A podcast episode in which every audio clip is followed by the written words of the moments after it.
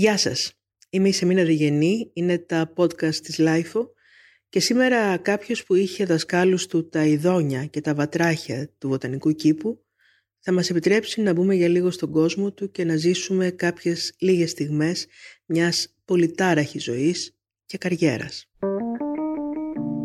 Είναι τα podcast της Lifeo. Το Γιώργο Ζαμπέτα είχα τη χαρά να τον γνωρίσω από κοντά. Έχουμε κάνει πάνω από είκοσι συνεντεύξεις σε εφημερίδες, ραδιόφωνο και τηλεόραση. Μεγαλώσαμε στην ίδια γειτονιά, στην Ακαδημία Πλάτωνος, στον Κολονό, που τον έλεγε Μπίθουλα. Κάναμε ανάσταση στην ίδια εκκλησία, στον Αϊ Γιώργη. Είχα φιλόλογο στο γυμνάσιο την αδελφή του, την αυστηρή κυρία Ζαμπέτα.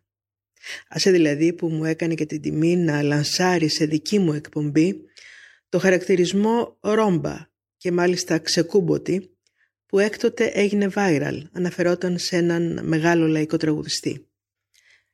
Σήμερα θα αφεθούμε στον ίδιο να μας ξεναγήσει στο σύμπαν του, ε, στις ιστορίες και στα παράπονά του. Θα αποθεώσει και θα κατακεραυνώσει. Θα πει για την Αλίκη, το Χατζιδάκι, τη Μαρινέλα, το Βοσκόπουλο, τη Μανταλένα, την Μπλάνς, ενώ μιλούν γι' αυτόν ο Ξαρχάκος, ο Πάνου, ο Κόκοτας, ο Μπέζος, η Ροδά, ο Γιοκαρίνης, ο Τσάμπρας, η σύζυγός του και φυσικά ο μεγάλος αγαπημένος, ο Μανώλης του, ο Μάνος Χατζιδάκης. Θυμάμαι όταν αυτοσχεδίαζες, τον καιρό που πριν γίνεις πολύ διάσημος και σου έμενε καιρός. Όχι και διάσημος. Θυμάσαι αυτοσχεδίαζες καταπληκτικά, καμιά φορά έτσι στο στούντιο μέσα. Σε θυμάμαι και έκανες πράγματα που μου προκαλούσαν έτσι μεγάλο θαυμασμό. Ναι. Και αυτά θέλω έτσι να, σε, να σου αποσπάσω κατά κάποιο τρόπο. Σε παρακαλώ πολύ. Θύμισε μου μερικά παλιά τραγούδια. Ας το θυμίσω το ένα που, λέγε, που λέγανε εκείνα τα χρόνια, το, το Σταύρο. Σάκτονε Σταύρο, σάκτονε. Για να δω. Το θυμάμαι.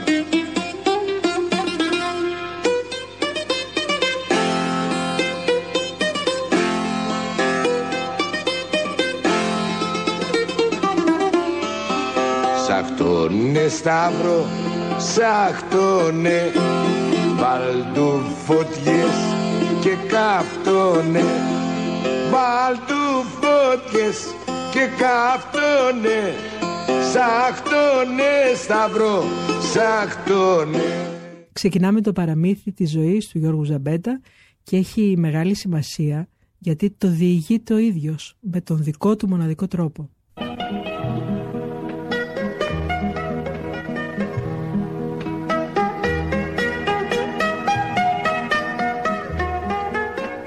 Κάποια φορά και κάποιο καιρό, σαν ήμουνα πιτσιρίκος, σε κάποιο κουρίο που ήταν στην Ακαδημία Πλάτωνος, στον Άγιο Γιώργη, τον παλιό περιοχή Μεταξουργείο, εκεί που γεννήθηκα κιόλας, κρεμόταν ένα μπουζουκάκι και αυτό ήταν του πατέρα μου.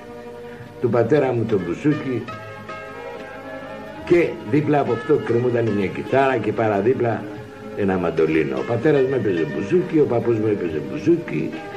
Εγώ στο κουρίο πήγαινα να καθαρίσω προ... πιτσιρίκος πέντε χρονών, έξι χρονών. Μ' άρεσε το μπουζούκι, έπαιζε ο πατέρας μου μπουζούκι και ανέβαινα πάνω στην καρέκλα στο κουρίο που το ξεμονάχιαζα. Ανέβαινα, σε... γιατί ήμουν και κοντός και πιτσιρίκος, ανέβαινα στην καρέκλα, το πιάνα που κρεμότανε και άρχισα να το μαθαίνω σιγά σιγά. Από εκεί τώρα να πούμε έπρεπε να φοιτήσω κιόλας. Φοιτούσα, τη φοιτησή μου να πούμε και το σχολείο μου ήταν στο Βοτανικό Κήπο. Εκεί που συχνάζανε στα, σε ένα χώρο που ήταν ελώδης ο χώρος, βατράχια, πολλά βατράχια, σε μια λάσπη και από πάνω ψηλά, οι λεύκες ψηλά, ήταν τα ειδόνια. Αυτοί οι δύο ήταν οι δάσκαλοι μου εμένα, τα ειδόνια και τα βατράχια. Ώρες ολόκληρες, νύχτες ολόκληρες, χαράματα και δειλινά θα με, θα με βρίσκεις εκεί να δέχουμε, να δέχουμε τη φοίτηση από τα ειδόνια και τα βατράχια. Τα πέρασα όλα αυτά, τα άμαθα και τα πέρασα στο μπουζούκι. Κάποια μέρα ήρθε και τα αξιοποίησα. Τα έκανα τραγουδάκια. Θα έκανα τραγουδάκια διότι μ' άρεσαν εμένα, διότι μ' άρεσαν εμένα, μ' άρεσαν, μ' άρεσε, μ' άρεσαν οι μελωδίες, μου άρεσε ο σκοπός, μ' άρεσαν οι μελωδίες, μου άρεσε το χρώμα, ήταν ελληνικό το χρώμα, βγαλμένο από μένα, από το παιδί, από το μικρόν, που έβγαζε το ψωμί του από πέντε χρονών, ξεσκονίζοντας τον ένα και τον άλλον για να μου δώσουν ένα πενταράκι, ένα κοσαράκι, μια δραχμούλα μια φορά.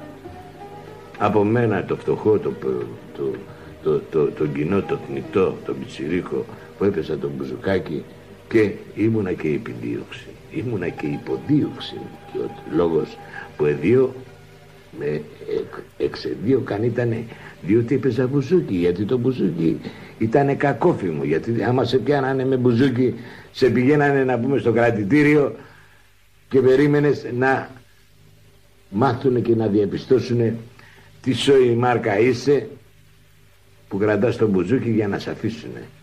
Διαφορετικά, ακόμα και μέχρι σήμερα θα ήσουν φυλακή αν δεν διαπίστωναν ότι είσαι ένας κάποιος άνθρωπος ο οποίος δεν θα βλάψει την κοινωνία.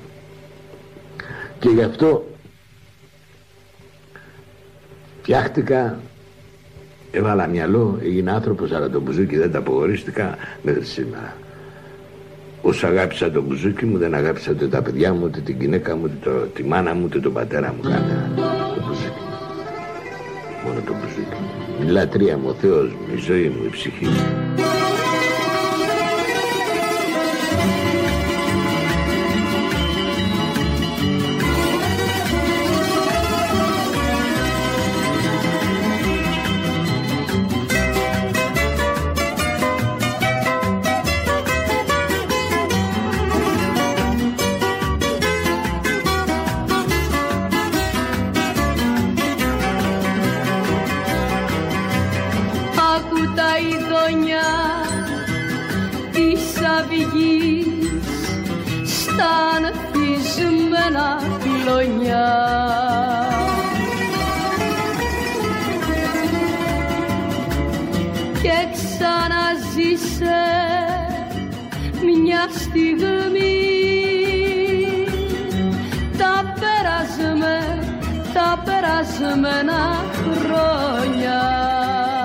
Και τώρα ο Γιώργος Ζαμπέτας αφηγείται την ιστορία του σταλιά σταλιά.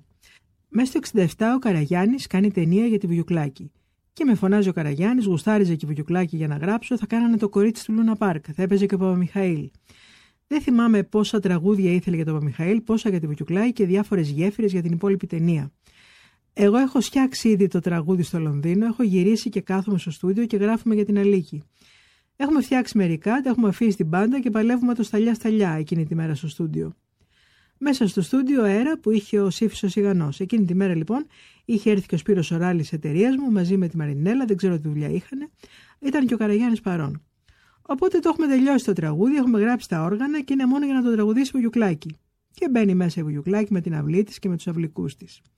Θα μου πει κανείς ποια ήταν η αυλή. Ήτανε μάνι μάνι δύο σκυλιά, δύο-τρεις γραμματείς και σοφατζούδες μακιγιέρ. Είχε κάτι χορευτές και κάτι υποτακτικούς που θα παίρνανε μέρος στην ταινία. Μπαίνοντας μέσα, γεια σας λέει. Γεια σου, Αλικάκη, της λέω. Σου έχω δει ένα πράγμα μέλι. Θα τρελαθείς αν πεις αυτό το τραγούδι. Το καλύτερο τραγούδι που έχω γράψει ποτέ μου. Για να τα ακούσω, λέει. Για να τα ακούσω. Και τους το παίζω. Και τι γυρνάει και μου λέει. Τι μου λέει. Αυτό θα πω εγώ. Αυτό να το δώσω να το πει ο Καζατζίδης. Κοκάλωσα. Κόντεψε να μου πέσει κάτω το μπουζουκάκι μου. Μου σπάσε το τζαμπουκά, το τζαμπουκά όλων, κόπηκε το αίμα, έπαθα συγκοπή. Μου φύγαν τα νύχια, μου φύγαν τα μάτια, μου φύγαν τα αυτιά, κουφάθηκα, τρελάθηκα, συμφιλιάστηκα. Δεν μπόρεσα να πω μια λέξη, μια μικρή λεξούλα, κανονικό άγαλμα. Εν τω μεταξύ μέσα τα μικρόφωνα ήταν ανοιχτά και τα ακούσαν όλα όλοι τους. Παίρνει χαμπάρι ο Καραγιάννης τι έγινε και έρχεται και μου λέει: Έλα εδώ ρε, εγώ κάνω κουμάντο εδώ. Κάνε εσύ τη δουλειά σου, γράψε ό,τι γουστάρεις. Και έτσι ήρθε το αίμα μου στη θέση του. Στο αναμεταξύ κάνει Βουγιουκλάκη αυτά που είχε να κάνει με τον Καραγιάννη και φεύγει. Εμείς τελειώναμε, ήμασταν έτοιμοι να τα μαζέψουμε. Και έρχεται η Μαρινέλα από μέσα. Έρχεται και μου λέει στα αυτή, Μανίτσα, να το πω εγώ αυτό το τραγούδι.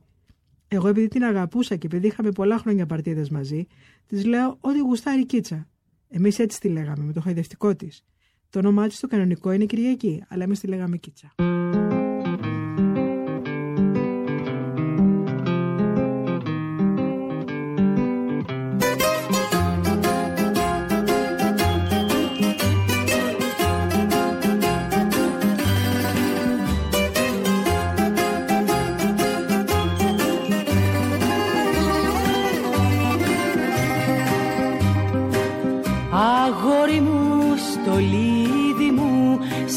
γέρνεις και μ' αγγίζεις.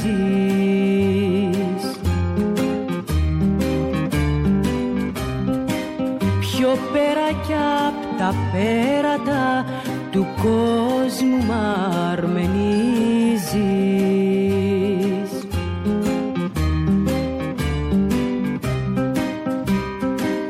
Στάλια, στάλια κι αχόρταγα τα πίνω τα φιλιά σου. Κουρνιάζω σαν αδύνατο πουλί στην αγκαλιά σου. Τι δουλειά είχε ο Γιάννης Γιοκαρίνης με τον Γιώργο Ζαμπέτα? Είχε, στο Ρόδον. Ακούστε τον. εβδομήντα τέσσερα. Ρόδο ε, και κάθε εβδομάδα ερχόταν ε, ένα-δύο ονόματα για να τα τραγουδάνε μαζί με μας. Μέχρι που ήρθε και ο Μπαρμπαγιώργης, ο Ζαμπέτας. Με την κουστούμιά του, στην πένα, στην πένα. Πατούμενο, ξέρεις τώρα. Πάω εγώ, πιτσιρικάς τώρα, δεκαοκτώ δεκαεννιά χρονών παιδί, ε, και βλέπω να αντιμετωπίσω, να αντιμετωπίσω τον Μπαρμπαγιώργη τον Ζαμπέτα, τον κύριο Ζαμπέτα. Του λέω, δάσκαλε, έχεις φέρει παρτιτούρες? Και βάζει κάτι σαρδονιακά γέλια, α, α, αυτά τα... Ναι, μου λέει, πιτσιρίκο, έχω φέρει κάτι Mickey Mouse να διαβάσω. Του λέω, και πώς θα παίξουμε το βράδυ? ε, απόγευμα ήρθε, το βράδυ θα παίζαμε για, για πρόβα. Ούτε πρόβα θα κάνουμε, μου λέει. Εμένα θα βλέπεις και θα, θα καθοδηγείς τους άλλους μουσικούς. Δεν κάναμε, παιδιά, ούτε πρόβα. Μια νότα δεν παίξαμε. Το μπουζούκι δεν το έβγαλα από τη θήκη. Του λέω, εντάξει, ό,τι πεις. Ήρθε το βράδυ. Βγαίνουμε.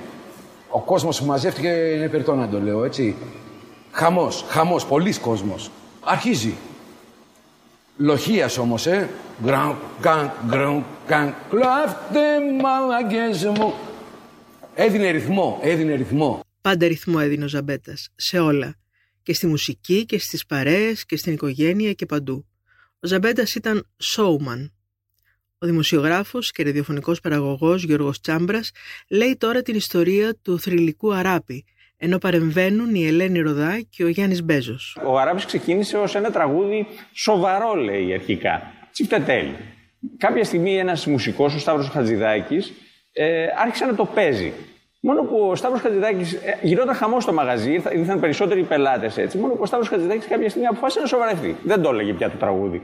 Και έτσι ο Ζαμπέτας πήρε το συγκεκριμένο ρόλο και άρχισε να αναπτύσσει τον Αράπη με το δικό του. Μετά έφτιαξε αυτή την καταπληκτική εκτέλεση που έγινε και δίσκος με το Χιώτη και με όλη αυτή την παρέα τραγουδιστών. Υπάρχει φοβερή φωτογραφία. Ναι, ε, που... δεν έλεγε, ε, ο Ζαμπέτας έλεγε «Μουστάρι τον Αράπη, το σατράπι, το μανάβι, το χαλέ, ναι, ναι. το σκερβελέ, το τον εχρίτη, τον κοπρίτη, τον κοιλιά, τον φαταούλα, τον μπακουλέα».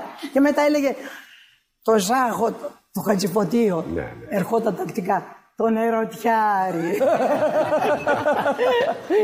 Αυτό σημαίνει ότι ήταν αριστοφανικός ο άνθρωπος. Ναι. Τελείως. Ακόμα και η, φω- η φωτογραφία γυμνή, τι είναι αυτό? Μια παραλλαγή του Διονύσου είναι. Νομίζω ότι ο Ζαμπέτας, εγώ δεν τον γνώρισα, από ό,τι έχω, μπορώ να ψυχανεμιστώ, ακόμα και τα πολύ αστεία του κομμάτια και τα shocking που λέμε, τα έκανε γιατί έκρυβε μια πολύ πολύ μεγάλη ευαισθησία, πολύ μεγάλο λυρισμό. Όλη αυτή η περσόνα, η περίεργη, η έντονη, η άγρια και καλά κλπ. Έκρυβε έναν, κατά την άποψή μου, θησαυρό, και αυτό το βλέπουμε στις μελωδίες του. Αλλά μπορώ να πω ακόμα και στον τρόπο που τα λέει τα τραγούδια. Είχα χρεώσει με κυβέρνηση Καραμαλή. Είχα χρεώσει το Μητσοτάκι. Ενώ τη ζημιά την είχε κάνει ο Καραμαλής.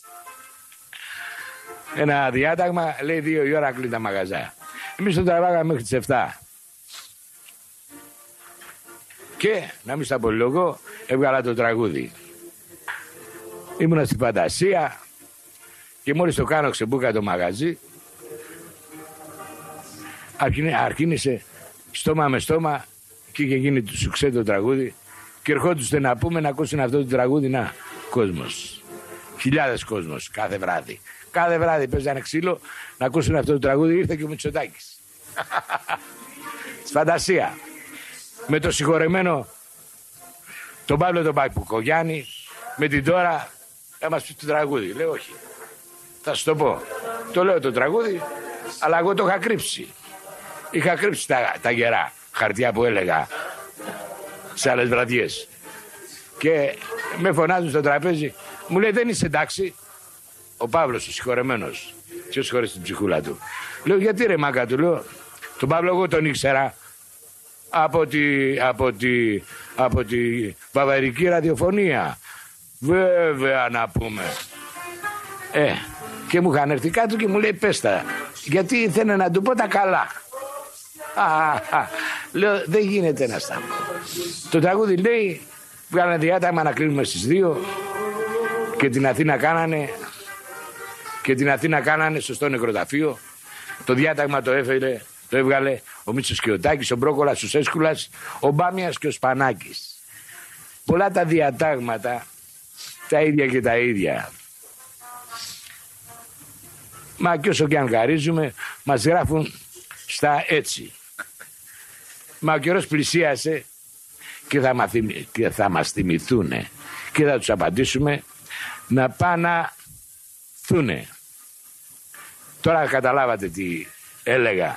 Και αυτό δεν τα είχα πει εκείνο το βράδυ, γιατί βέβαια άμα τα πω τώρα στο τηλεβίζιο θα με τσιμπήσω σαν κελέας και θα τρέχω για καλαμπόκι κι εγώ. Ο Σταύρος Ξαρχάκος λέει για τον Γιώργο Ζαμπέτα: ο βίος και η πολιτεία του είναι ένα διπορικό τόσο του δικού του βίου, όσο και του βίου των νεοελλήνων της τελευταίας εξηκονταετίας. Ένα διπορικό που στη διαδρομή του απεικονίζει τον κόσμο της ψυχαγωγίας της νύχτας με όλα τα λαμπερά και όλα τα σκοτεινά σημεία του. Έναν κόσμο που ο Γιώργος Ζαμπέτας και οι αληθινοί ρεμπέτες του καιρού του τον ήθελαν όμορφο, ανθρώπινο και ονειρεμένο, μέσα από την αναζήτηση των μουσικών του παρελθόντος για να μην εκχυδαίζεται η μουσική του μέλλοντος.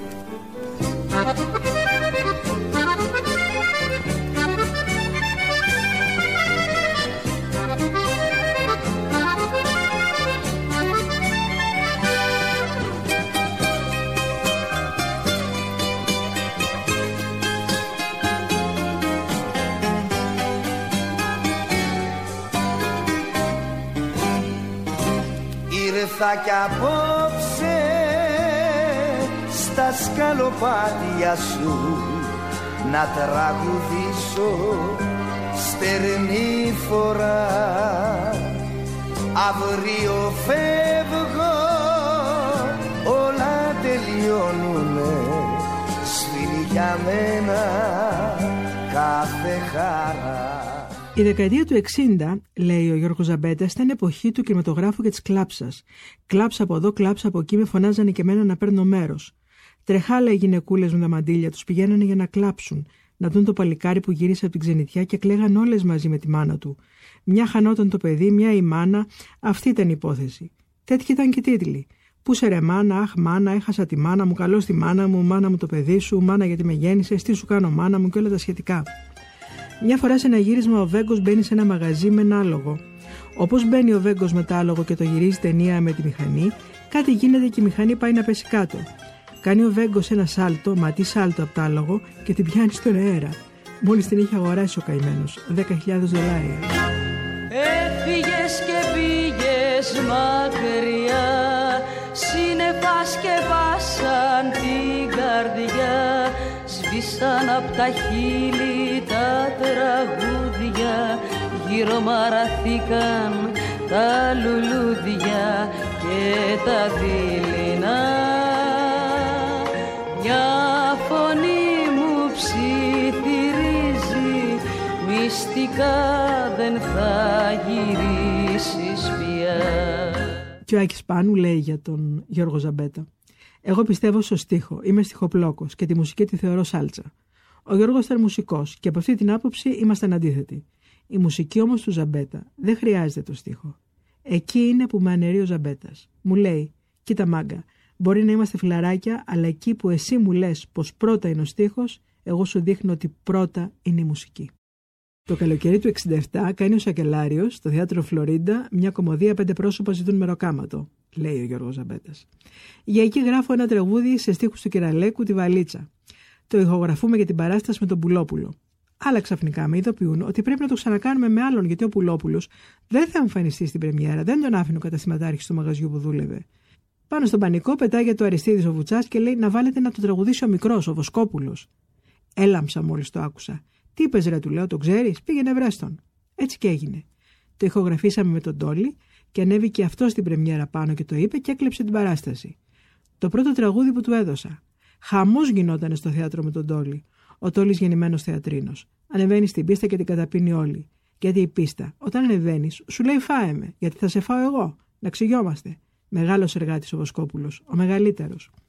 Λίγο αργότερα τον τρακάρω τον Τόλι πάνω στη Φίλιπς.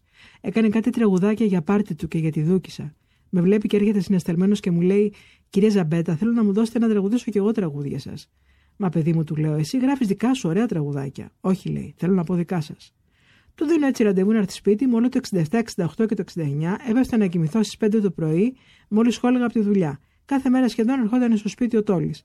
Του έδινα ραντεβού εννιά και τριάντα με δέκα και ο Τόλις ήταν στο σπίτι μου από τις εννιά. Του άνοιγε η γυναίκα μου και ερχόταν στο δωμάτιό μου και μου έλεγε: Σήκω, ήρθε το παλικάρι. Του γουστάριζε πολύ το Βοσκόπουλο, τον αγάπαγε. Αρχίζαμε την πρόβα από τις δέκα το πρωί και φτάναμε ως τις τρεις το μεσημέρι. Καθόμασταν στο καμαράκι που είχα γευστεί δουλειά, κλεισμένοι ώρες μόνοι μας. Πολύ δουλευταράς. Τον Τόλι τον αγαπάω, είναι καλό παιδί. Και αυτός έτσι νομίζω, μ' αγαπάει. Με λέει μέχρι και σήμερα πατέρα, και εγώ τον λέω γιο μου. Τότε του έδωσα το τραγούδι που στηρίχτηκε η καριέρα του. Το μεγάλο τραγούδι. Την Αγωνία. Σφραγίδα. Τελωνίο. Βοσκόπουλος. Το τραγούδι που ακόμα το λέει στα μαγαζιά που δουλεύει και αυτός και όλοι οι άλλοι. Δεν έχω πάει σε μαγαζί που να μην λένε την Αγωνία μέχρι τώρα.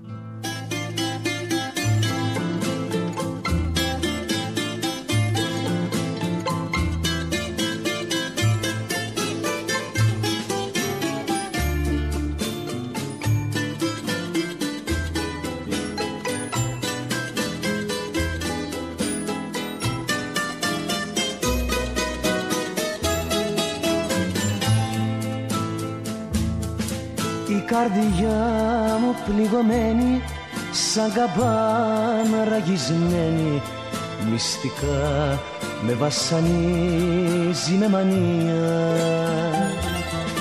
Η ζωή πριν μας χωρίσει, προσπαθώ να βρω μια λύση. Αγωνία, αγωνία, αγωνία, αγωνία. Γυριζόταν μια ταινία, λέει ο Γιώργος Ζαμπέτας, του Κλέαρχου του Κονιτσιώτη, σε σενάριο του Κώστα του Πρετεντέρη, το Μιας Πεντάρας Νιάτα. Θα έβαζα τη μουσική και θα είχα και δύο τραγούδια, το Μιας Πεντάρας Νιάτα και ένα άλλο της αρεσκίας μου. Και μου έχουν δώσει να το πει για την ταινία η Μαρία Ιδουράκη. Τα έφτιαξα όλα για την ταινία, όλα πάρα πολύ καλά. Μέσα σε αυτήν την ταινία έχω γράψει και ένα σόλο, ένα μυστήριο, λυπημένο σόλο, που κάθομαι ακόμα μόνος μου και το ακούω και ανατριχιάζω. Πάω λοιπόν στο Λαμπρόπουλο στην Κολούμπια. Να το κάνω και δίσκο το τραγούδι, και αφού δεν γίνεται να το πει η Μοσχολιού, το δίνω στη Μπέμπα την Μπλάνς. Το είπε και βάζουμε και το καράβι από την άλλη πλευρά σε στίχους του Τσάντα. Η Μπέμπα η Μπλάνς είπε κι άλλο συνθετών τα τραγούδια. Είπε, είπε, αλλά ήταν μακριά από την επιτυχία.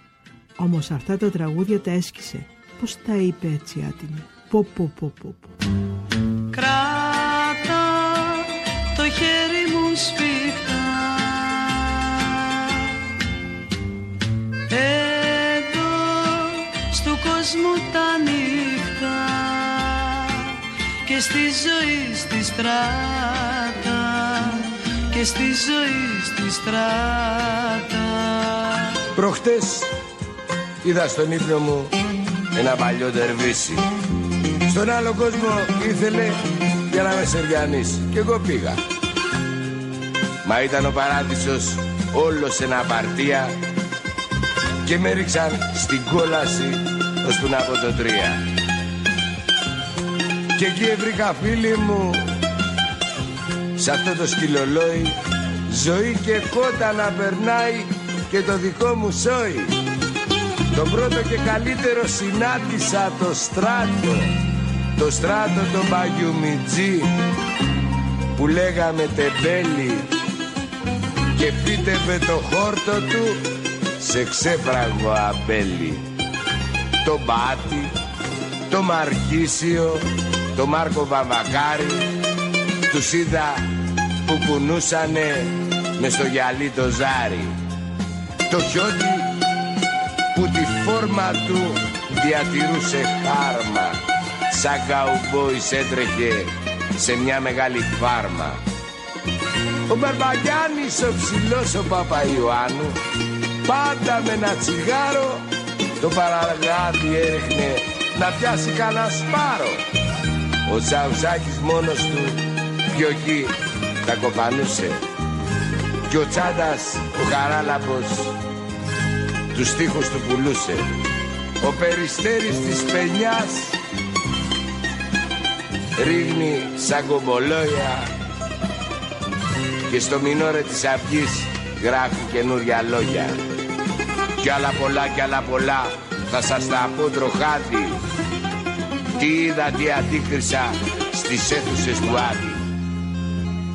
Η Ελένη Ροδά και τα παρασκήνια του Μάλιστα Κύριε. Τα τραγούδια τα τραγουδούσε ο ίδιος, γιατί τα έδινε και δεν τα τραγουδούσε κανένας. Ναι, ναι, ναι. Εμένα μου έχει δώσει πάρα πολλά τραγούδια και το Μάλιστα Κύριε.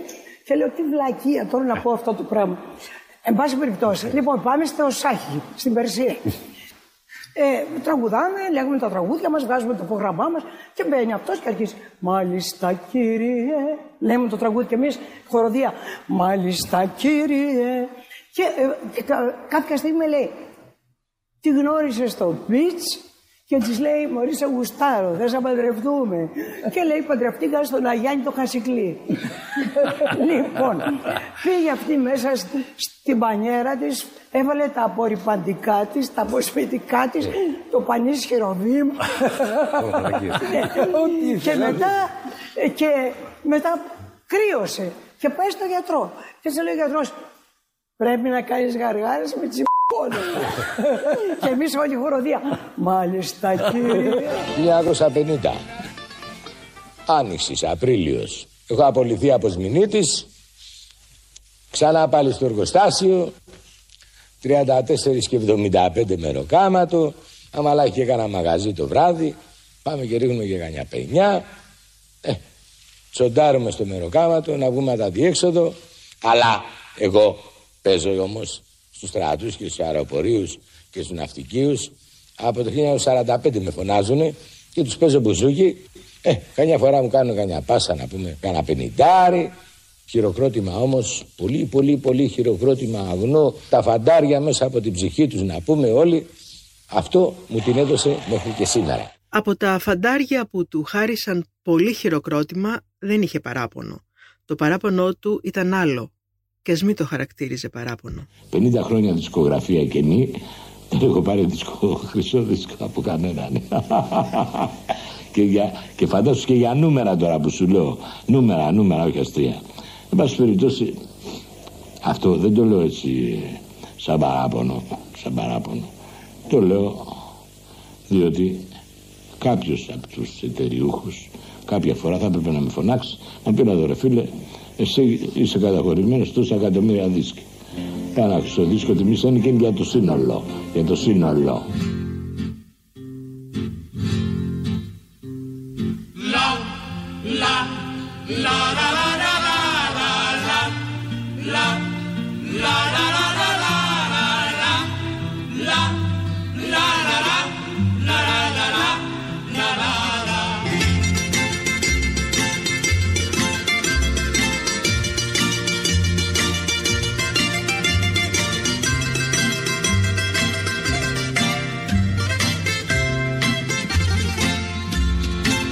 Έχω φάει σφαλιά από τον πατέρα μου. Πετάγανε φωτίες εδώ να μην το μάθω αυτό. Να μην το μάθω. Να μην το μάθω. Αλλά ποιος με είχε καβαλήσει να πω. Ούτε αγάπησα τόσο πολύ, ούτε τη μάνα μου δεν αγάπαγα τόσο. Όσο έχω κοιμηθεί νύχτες ολόκληρες με τον μπουζούκι αγκαλιά. Προς τα τέλη της δεκαετίας του ογδόντα τον έχω καλέσει στο τρία στον αέρα της ΕΡΤ. Και εκεί έχει τα νεύρα του με τους παραγωγούς των δισκογραφικών εταιριών. Εκεί μιλάει έξω από τα δόντια. Είναι ψυχρό. Να τα πούμε όπως έχουν τα πράγματα. Σήμερα δεν κάνουν κουμάντο οι δημιουργοί. Κάνουν το κουμάντο οι παραγωγοί. Οι οποίοι να πούμε αυτοί είναι των εκάστοτε εταιριών. Αυτοί κατασκευάζουν τραγουδιστές, κατασκευάζουν συνθέτες, κατασκευάζουν στιχουργούς. Και αυτοί τους τοποθετούν και στα μαγαζά. Και στα μαγαζά, με καταλαβαίνεις τώρα πως σου λέω. Αυτοί τα παίρνουν ψυχρό από όλους. Τώρα... Το έντεχνο τραγούδι λέει, το λαϊκό τραγούδι λέει, το ρεμπέτικο τραγούδι. Τι είναι αυτά να πούμε. Πού βρεθήκαν αυτοί οι κουλτουροβαφτιστίδες. Κουλτουροβαφτιστίδες είναι αυτοί. Ένα είναι το τραγούδι. Ελληνικό τραγούδι πηγμένο με μπουζούκια. Τελείωσε. Αυτό προσκυνάει όλος ο κόσμος και στο διάστημα πάνω αυτό προσκυνάνε. Την Ελλάδα την ξέρουνε. για την Ακρόπολη και για το μπουζούκι, να το πάρουν χαμπάρι. Αλλά υπάρχει και κάτι άλλο όμως στην πάντα. Ένα δολοφονημένο, δολοφονημένο πολύ άσχημα το δημοτικό μας τραγούδι που ξέραμε από τα σχολιά. Καταλάβεις τώρα, μας το δίνουν στη μάπα κάθε Κυριακή, στημένο δηλαδή, να πούμε. Ποιος ξέρει από κάποιο μέρος κάτι φουστανέλες πρόσθετα. Τι είναι αυτά να πούμε. Εγώ το θέλω πως το ξέρα από το σχολείο μου. Το θέλω να τα ακούσω. Το δημοτικό τραγούδι, το ελληνικό τραγούδι με μπουζούκια και τα άλλα τραγούδια να πούμε τα παρακατιανά που θα λέμε το ροκ, το έτσι. Τι αυτά. Γνώμη έχετε για το ροκ? Για τα ροκ, αυτά τα, ρο, τα, ρο, τα ροκαειδή. Αυτά τα τραγούδια είναι ξενόφερτα εισαγόμενα και στην πατρίδα τους αυτοί ε, έχουν, έχουν μπερδευτεί με άλλου είδους ε, πείτε το, κύριε τη Ζαμπέτα. Μουσική. Πείτε το. Και με άλλο είδος να πούμε αυτό, το αυτό, το αυτό, κατάλαβες, και λυπούμε γιατί έχουν γίνει και στους πιτσιρικάδες εδώ να πούμε είδωλα για σαθήτε ρε, που πάμε να πούμε. Δηλαδή πέντε όλοι είμαστε, πέντε όλοι. Και τώρα να πω και για το άλλο το πείτε, τραγούδι. Οι κατασκευαστές το κάνανε τέχνο, λέει. Ποιο είναι τέχνο ρε, ποιο είναι τέχνο? Άλλος να πούμε πήρε το πιάνο και πήγε να πούμε στο λιβάδι και πλάκος ήταν και κουφός. Και κάνανε τη συμφωνία, την ποιμενική συμφωνία. Εγώ έχω καθαρίσει με αυτή τη βιόλα. Δεν ξανακάνα ούτε τραγούδι, ούτε τίποτα. Βέβαια, πρέπει να κάνω, είμαι υποχρεωμένος να κάνω. Αλλά είναι μπερδεμένη η δουλειά, σου λέω, είναι φραγμένη όλοι να. Θα ξεμπερδευτεί όμως, κύριε Ζαμπέτα. Αυτό ξαρτάται από εσάς, από τα τελεβίζα και από, τις, και από τα ρέδια. Κύριε Ζαμπέτα, κύριε Ζαμπέτα. Από, από τις τηλεοράσεις, κάτσε για τις αντίστοιχα τώρα. Από εσάς. Εάν το πράγμα έρθει στους δημιουργούς, οπωσδήποτε, όπως καταλαβαίνεις, ο κάθε δημιουργός το πονάει. Το πονάει και το πονάει με την ψυχή του και με την καρδιά του. Δεν το πονάει με την τσέπη. Το τραγούδι έχει πέσει στα χέρια των παραγωγών. Οι παραγωγοί έχουν αναλάβει αυτές τις βιόλες και έχουν παρακάμψει τους δημιουργούς. Όλους. Κύριε Ζαμπέτα, δε... δε... το, κοινό, κύριε το κοινό θέλει να ρωτήσει το... κάτι. Οι εθατές επιμένουν. Δεν υπάρχουν κατά τη γνώμη σας αξιόλογοι καλλιτέχνες σήμερα? Αξιόλογοι, όλοι οι αξιόλογοι είναι. Δεν υπάρχει κανένας για πετάμα. Και εάν ναι, μπορείτε να μας αναφέρετε μερικά ονόματα? Είναι ερώτηση πολλών θεατηλεθατών. Από τους νέους ή από τους παλιούς? Από τους νέους. Από τους νέους. Ε, πού να τους ξέρω εγώ. Αυτοί είναι που έχουν πάει στις εταιρείες. Με προσέχεις τώρα. Στις εταιρείες φρέσκες και του λέει, ξέρεις τι γίνεται. Για να σου κάνω παιδί μου το δίσκο θέλω δύο εκατομμύρια. Του παίρνει τα δύο εκατομμύρια, του κάνει το δίσκο, πάρτονε του λέει. Τον παίρνει ο πιτσιρικάς το δίσκο. Του λέει τώρα τι θα κάνω με το δίσκο. Μήπως αισθάνεστε λίγο παραγωνισμένος σήμερα στο ελληνικό μουσικό στερέωμα? Δηλαδή, α, ότι είμαι παρακαμπτήριος. Τώρα ποιος τον εννοώ, θα σου εξηγήσω. Εάν παραδείγματος χάρη, εννοείται αυτό που λέτε, φέρτο δεν πειράζει μωράς. Σωτανή εκπομπή είναι βεβαίως. Δύο νερά κιόλας. Εντάξει, βίβα. Στην υγειά σας. Να σας χαιρόμαστε. Οι τηλεθεατές και όλος ο κόσμος. Υγείες και χάρες, the first. Πρώτα.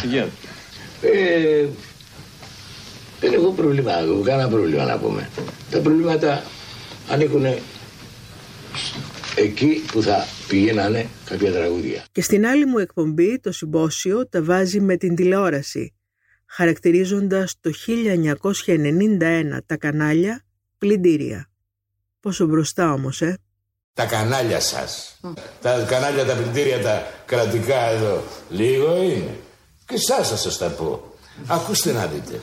Τα κανάλια τα δικά σας που λέει εφ εμ έτσι και εφ εμ αριστερά και εφ εμ δεξιά και εφ εμ μπρος και εφ εμ πίσω και εφ εμ άτομα, κέντρο. εφ εμ κάτω. Τα κανάλια σας αυτά. Για να, να σταματήσετε εκεί και να δημιουργήσετε. Και να δημιουργήσετε μια κατάσταση. Πήρατε ό,τι υπάρχει από μπουζουκοφάνεια και το παίξατε και το κάνατε λιώμα. Μόλις εντρεώσατε τα κανάλια σας και είδατε ότι έχετε... με από τους ακροατές ακροαματικότητα. Μπουμ! Βίντεο κλιπ λέει. Ο Μάικλ Τζάκσον. Εγώ θέλω να μιλήσω λίγο γενικότερα ρε παιδιά. Εύχομαι αυτή την εκπομπή να πάει σε αυτιά ανθρώπων οι οποίοι θα αντιλάβουν υπόψη τους. Μάλιστα. Εάν παραδείγματος χάρη αυτή την εκπομπή Ήρθαμε εδώ να την κάνουμε. Για να περάσει να χαχαρίσουν οι τηλεθεατές ορισμένο χρονικό τη διάστημα, είναι γελασμένοι. Εμείς την κάναμε, την κάνουμε την εκπομπή αυτή. Πήραμε μέρος γιατί το πονάμε. Πάρτε το χαμπάρι. Το πονάμε. Είναι το πονάμε. Γιατί μας καίει. Και προσέχετε, προσέχετε. Η σημερινή, τα σημερινά ακούσματα με μπουζούκι είναι τα ακούσματα της καταστροφής. Δηλαδή. Εδώ. Ότι είναι ακούσματα. Βα, ρίξανε, ρίξανε τα μπουζούκια μέσα. Περίεργη μίξη. Με περίεργη μίξη. Αυτό που λέει η Δήμητρα Γαλάκη. Εντάξει, να μας λάβουν υπόψη τους. Ο Μανώλης ο αγαπημένος του τώρα, ο συστρατιώτης του, ο Χατζιδάκης, παίζουν, αυτοσχεδιάζουν και αστιεύονται. Με τον Γιώργο Ζαμπέτα είμαστε παλιοί φίλοι. Έχουμε κάνει και στρατιωτικό μαζί. Έτσι αιτιολογείται ο ενικός ανάμεσά μας. Γιώργο, σε παρακαλώ, δώσ' μου μια νότα. Μία. Υπήρχαν τραγούδια τα οποία μου αρέσαν πάρα πολύ όταν ήμουν νεαρός. Δεν σε ήξερα, πριν σε γνωρίσα ακόμα. Όπως ήταν ένα τραγούδι το οποίο δεν ξέρω αν το θυμάσαι. Θα στο παίξω πια να δεις.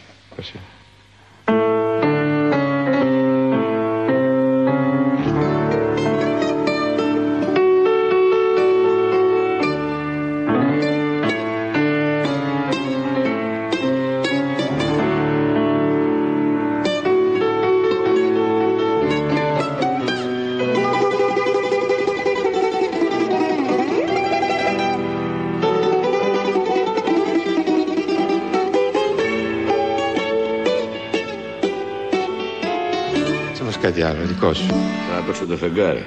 Ποιο φεγγάρι? Να το παίξουμε μαζί, το γουστάρα αυτό πολύ. Πάμε.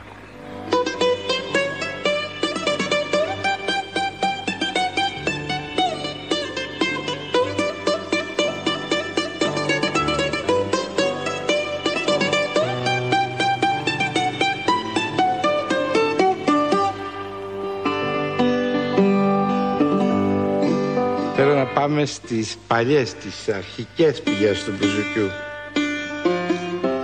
Εσύ ο οποίος είσαι, αν δεν απατώ, παλιός μάγκα, δεν είσαι? ε, είσαι. Λοιπόν, εσύ τα ξέρεις καλύτερα από μένα αυτά, γιατί εγώ το καιρό εκείνο έτσι απλώς τα άκουγα με προσοχή. Αλλά εσύ είσαι από μέσα από το μπουζούκι, έτσι, το, το ξέρεις βαθιά. Άλλωστε έπαιζες από Πολύνιο, δεν έπαιζες? Ναι, ναι, αλλά συνήθως αυτά τα... Πώς τα λένε, τα... τα μοτίβα αυτά τα...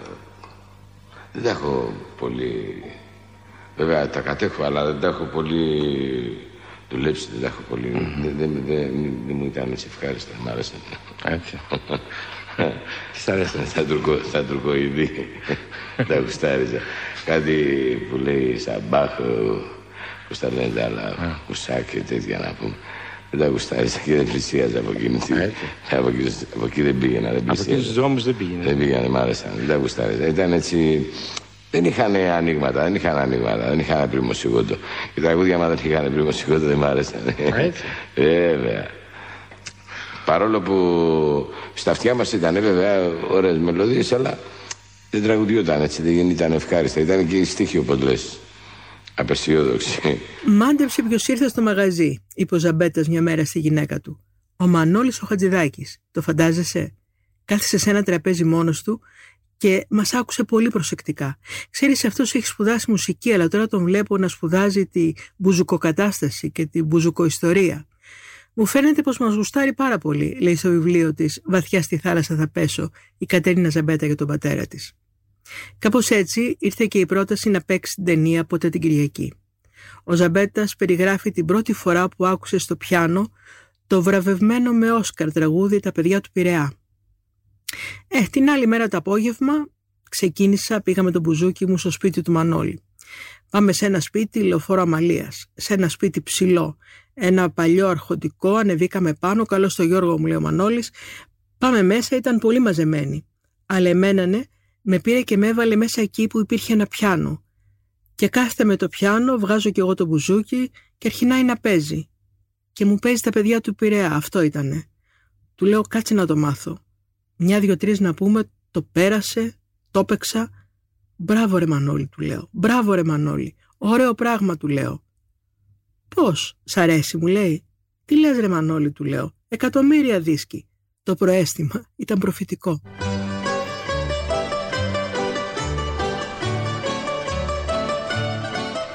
Ο Μανώλης, λέει ο Ζαμπέτας, εννοώντας το Χατζιδάκι, ήταν σκληρός στη δουλειά του, θεργιό αληθινό. Μα και γι' αυτό τον αγαπούσα και τον λατρεύω, την ψυχή μου δίνω για τον Μανώλη. Να πέσω στη φωτιά για τον Μανώλη. Κύριος, άντρας εκατόν ένα τοις εκατό, πολύ καλά φερότανε πάντα. Πηγαίναμε για ηχογράφηση και γράφαμε δε γράφαμε, μας έδινε τις εκατόν δέκα δραχμές την ώρα. Έτσι άρχισα να φτιάχνω και το σπίτι στο Εγάλαιο, στο οικόπεδο που είχα αγοράσει το εξήντα. Οικόπεδο, οκτακόσιες τόσες πύχες, εκατόν δεκαπέντε δραχμές το μέτρο. Το χίλια εννιακόσια ενενήντα δύο τον συναντάμε στο νοσοκομείο. Είχε καρκίνο στα οστά σε προχωρημένη κατάσταση. Πονούσε πολύ, αλλά είχε διάθεση να μιλήσει και να αποδώσει κάπου την επιδείνωση της υγείας του. Δίπλα του πάντα η Ρούλα Ζαμπέτα, σύζυγος και φύλακας. Η ζωή, η ζωή η πριν το σαράντα, Ε, δεν είναι βέβαια η ζωή αυτή η οποία είναι η σημερινή των σημερινών παιδιών. Και εγώ σαν παιδί εκείνη την εποχή δεν ήμουν αυτός που αποσύντησε και χίλια δυο. Λείπαν όλα, στερούμαστε τα πάντα να πούμε. Λοιπόν, αυτά όλα ήρθαν μια μέρα και σπάσανε και ο τρόπος που λέω σπάσανε εννοώ ότι βρέθηκα εδώ. Και συν όλα αυτά από πάνω καπέλο ήταν και το τσιγάρο, παφαπούφου το τσιγάρο, παφαπούφου το τσιγάρο. Και εδώ βρέθηκα να κάνω μια αποτσιγαροποίηση. Το τσιγάρο του είχε δημιουργήσει όλη αυτή την κατάσταση και ήταν πρόβλημα όταν θα πάει σπίτι αν καπνίσει ή όχι. Κάποια στιγμή είπαμε με τα παιδιά μου να του κρύψουμε τα τσιγάρα. Λέω λοιπόν τα τσιγάρα δεν θα τα κρύψω, δεν θα τα πετάξω, τα τσιγάρα θα είναι εκεί να τα βλέπει και επειδή... Πιστεύω, είναι δυνατός χαρακτήρας και πιστεύω ότι μόνος του δεν θα το καπνίσει. Γιατί ο Γιώργος δεν είναι από τους ανθρώπους που μπορείς να τον καταπιέσεις. Όχι για το τσιγάρο, για οτιδήποτε. Και πάντα στη ζωή μου έχω μάθει να τον αφήνω ελεύθερο. Ούτε με έχει καταπιέσει, ούτε τον καταπίεσα. Ζούμε σαράντα δύο χρόνια μαζί και δεν πάψαμε να είμαστε αγαπημένοι και ερωτευμένοι. Μου λείπει. Ψυχή μου το ξέρεις, σαν τον Δράκουλα κοιτάω το βράδυ, παπ, πως να βγει να πούμε το φεγγάρι, λέω πω, δουλειά του, ασήκω, λέω, ξύρισμα, φτιάξω, βράδυ είναι ρε. Και μου λείπει και ο Παναθηναϊκός ρε. Χρόνια Παναθηναϊκός, δηλαδή την εποχή του Μεσάρη, βλέπεις Αθηναίος. Ε, όταν είπα κάποια στιγμή το πενήντα δύο να με πάρεις στο σταθμό να τραγουδήσω, μου έκανε μια ερώτηση, η τραγουδίστρια θέλεις ή η γυναίκα μου και να κάνουμε οικογένεια. Ε, προτίμησα το δεύτερο. Αλληλούια. Που, που, τα λουλουδάκια τα χαμένα. Την ίδια δουλειά κάνουν. Ό,τι δουλειά κάνουν στο πάρκο. Τη νύχτα, την ίδια δουλειά κάνουν και στο νοσοκομείο. Προσφέρουν και αυτά τη ζωή της ζωντάνια. Να πεις το βράδυ, στα πετάει. Ο άλλος δεν έχει σημασία. Ο άλλος μπορεί να τα πετάει. Αλλά εγώ πώς τα παίρνω. Ψυχούλα μου. Δεν πρέπει η γυναίκα ποτέ να ζηλεύει τον άντρα της. Όταν νομίζω, όταν του πει ότι με αυτή που πας, με αυτή που πας, μπορεί να είναι εντελώς φίλη του και ξαφνικά να γίνει ερωμένη του γιατί τον καταπίεσε η γυναίκα του. Να κόψουμε το τσιγάρο όλοι. Καταλάβεις τώρα τσίλο, να το κόψουμε όλοι το τσιγάρο. Για... και στο κόψουμε το τσιγάρο να βοηθήσουμε αυτό εδώ που με κάτι να το βοηθήσουμε. Λέγεται νοσοκομείο. Στο παράσταση, ό,τι γίνεται, να το δώσουμε εδώ, σε αυτό το μέρος εδώ που βρίσκομαι τώρα αυτή τη στιγμή. Να κάνουμε μια μεγάλη παράσταση εδώ. Έχει συγκρότημα του εδώ, είναι απέραντο συγκρότημα. Με πήραν εδώ, μου έχουν δείξει τόση αγάπη, να πούμε, δεν φαντάζεσαι δηλαδή. Έτσι, έχω δει πολλές φορές. Κύριε Κόκοτα, ο κύριος Ζαμπέτας βλέπει την εκπομπή. Θέλετε να πείτε κάτι, ένα μήνυμα? Είμαι πάρα πολύ συγκινημένος, γιατί έχουμε πολλά χρόνια συνεργασία με τον Γιώργο και λυπήθηκα πολύ. Δεν περίμενα να τον δώσω αυτή την κατάσταση. Εύχομαι ο Θεός το συντομότερο να τον κάνει καλά και να βγει από το νοσοκομείο, γιατί στεναχωριέμαι πολύ. Στις δέκα Μαρτίου του χίλια εννιακόσια ενενήντα δύο ο Γιώργος Ζαμπέτας ήταν μόνο εξήντα επτά χρόνων. Ακριβώς την ίδια ημερομηνία, δέκα Μαρτίου, πέθανε και ο γιος του ο Μιχάλης, το δύο χιλιάδες οκτώ. Κρατάω για το τέλος μια κουβέντα του. Πολλά τραγούδια μπορεί να έχουν μέσα τους καλαμπούρι, αλλά άμα τα προσέξεις, έχουν και την πίκρα τους μέσα. Μέσα από την πλάκα και το μαύρο χιούμορ κρύβεται η πικρία. Εγώ, κοροϊδεύοντας και βρίζοντας, δεν απευθύνομαι μόνο σε αυτούς που μ' ακούνε, αλλά σε όλες τις καταστάσεις της ζωής, στους βλάκες και ανεγκέφαλους, στους νεόπλουτους, στους τάχα μου και στους κυβερνώντες μας και σε όλα τα στραβά μας. Γιώργος Ζαμπέτας. Κάποιες από τις αφηγήσεις μου βασίστηκαν στο βιβλίο της Ιωάννας Κλιάσιου «Γιώργος Ζαμπέτας, βίος και πολιτεία, και η βρόχα έπιπτε straight through» και στο βιβλίο της κόρης του, Γιώργου Ζαμπέτα, Κατερίνας, με τίτλο «Βαθιά στη θάλασσα θα πέσω». Όλοι, κι εγώ κι εσύ, κι ο Πάκη, άγγελοι και διαβόλοι, ο Τζακ ο Χάρα ήταν μπεκρής, χρυσή καρδιά, άδεια τσέπη, κι ήρθε ο χειμώνας, ο μακρύς, κι ο Τζακ δεν είχε σκέπη. Μια νύχτα χιονίσε πάρα πολύ και βγήκαν οι γειτόνοι για να φτιαρίσουν το πρωί και βρήκανε στο χιόνι της γειτονιάς το φροκαλό, το Τζάκο Χάρα κόκαλο.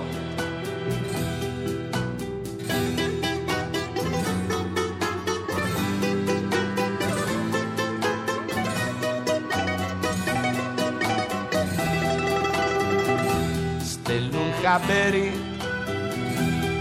στο γιατρό από ενδιαφέρον. Τρέξε γιατρέ μου το κετό, το χάνουμε το γέρο. Μα ο γιατρός κάνει νερά γιατί δεν έχει τυχερά. Ο θάνατος είναι έξοδο κι ο Τζακ σε αδιέξοδο, σαν κάναν το καθήκον τους, ήσυχοι πια οι γειτόνοι, γυρίσανε στο σπίτι τους κι άφησανε στο χιόνι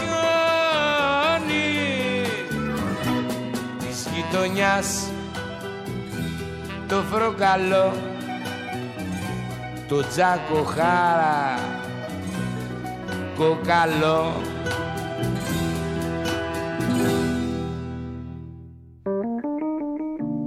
Είναι τα podcast της Lifeo.